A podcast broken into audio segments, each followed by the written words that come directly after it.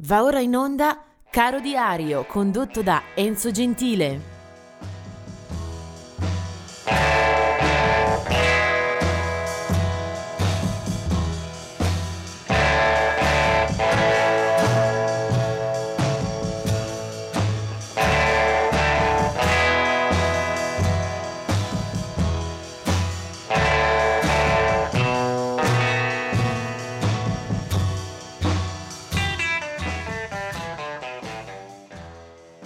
Oggi è il 20 di ottobre e vedremo come la scelta musicale sia praticamente obbligata per motivi di cronaca. Ma andiamo per ordine con eh, alcuni nati in questa giornata.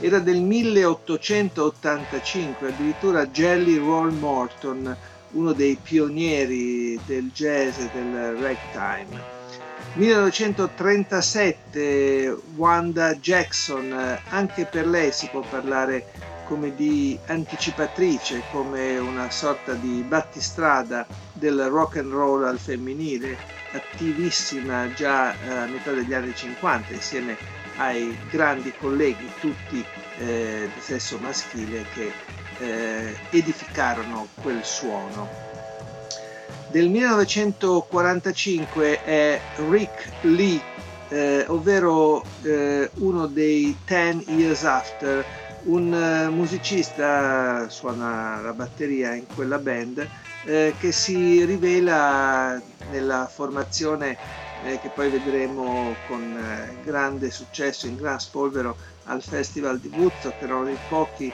dei rari gruppi britannici eh, nel, in quella manifestazione. Eh, Rick Lee eh, non è parente e non era ovviamente noto come il più rinomato Alvin Lee, che era il chitarrista solista dei Ten Years After. Nel 1950 eh, l'eccellente Tom Petty, ne abbiamo parlato proprio nei giorni scorsi ricordandone eh, la data eh, della scomparsa. Del 1951 è Alan Greenwood, eh, tastierista dei Foreigner. Del 1958 è invece Mark King, eh, il bassista, il cantante, sostanzialmente il leader dei Level 42. Del 1964 invece è Jim eh, Sonfield eh, di un gruppo che forse non abbiamo eh, mai eh, conosciuto e apprezzato eh, per intero. Hootie and the Blowfish eh, sono stati tra i più celebrati gruppi americani degli anni 90 con un album che fu un best seller vero e proprio nel 1994, Cracked Rear View, e della formazione uh, era questo Jim Sonnefeld, uh, un musicista che poi ritroveremo anche in progetti separati successivamente. Del 1965 invece è Norman Blake, che è solamente omonimo del eh, grande eh, chitarrista eh, country bluegrass americano. Lui invece è un Norman Blake eh, scozzese di Glasgow, eh, come Norman Blake eh, guida la band dei Teenage Fan Club, gruppo che esordisce nel 1990 e trova eh, un paio di album davvero buoni eh, successivamente. Del 1993 era 13 e poi Grand Prix del 1995. Questo era Norman Blake dei Teenage Fan Club. Mentre del 1971 è Snoop Doggy Dog, quindi artista di area black americana, eh, molto legato al territorio del rap e dintorni. Eh, ma adesso eh, parliamo anche degli scomparsi, di alcuni decessi celebri. Del 1983 era la morte di Merle Travis, eh, quindi siamo ancora eh, al cospetto della grande musica country americana. Del 1997 era Harry Westein, chitarrista dei Candide, rock, blues, boogie, eh, soprattutto eh, con grandi dischi tra fine anni 60 e poi agli anni 70.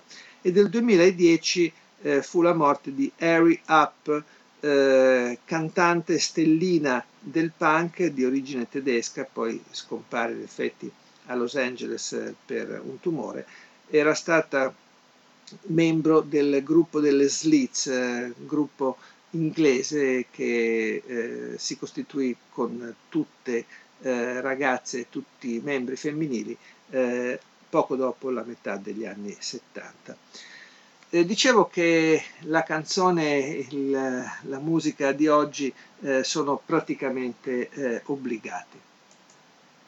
In questa data, infatti, nel 1977 eh, si verifica un tragico incidente aereo, uno dei più gravi della storia eh, dei nostri tempi che incrocia il rock eh, e la nostra musica, perché in quella giornata muoiono contemporaneamente eh, Ronnie Van Zant, e poi anche eh, Steve Gaines e la sorella eh, Cassie Gaines, ovvero un pezzo importante dei eh, Lina Skinnerd, eh, gruppo che si era eh, formato a Jacksonville in Florida già a metà degli anni 60 e che era in assoluto la guida del Southern Rock un eh, suono assolutamente riconoscibile anche grazie proprio al, allo sfarzo di, dei chitarristi e dei duelli che incrociavano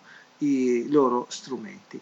Eh, tra rock, blues, riferimenti alle radici della musica popolare, tutto ovviamente calato nel sud degli States. Questi erano i Lina Skinnerd che hanno eh, avuto la disgrazia di diversi caduti, di diversi eh, morti eh, nella loro storia.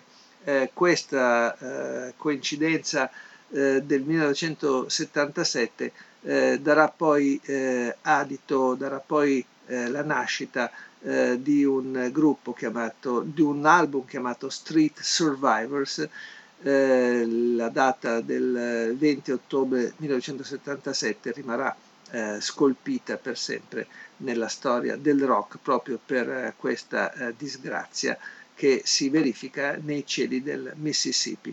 Eh, altri eh, componenti del gruppo rimarranno gravemente feriti e nella copertina di quell'album si vede la band avvolta dalle fiamme come eh, a suggerire eh, l'emotività di un, di un dramma eh, che porterà poi eh, magari anche emozione e vendite eh, per un album comunque considerato tra i loro migliori.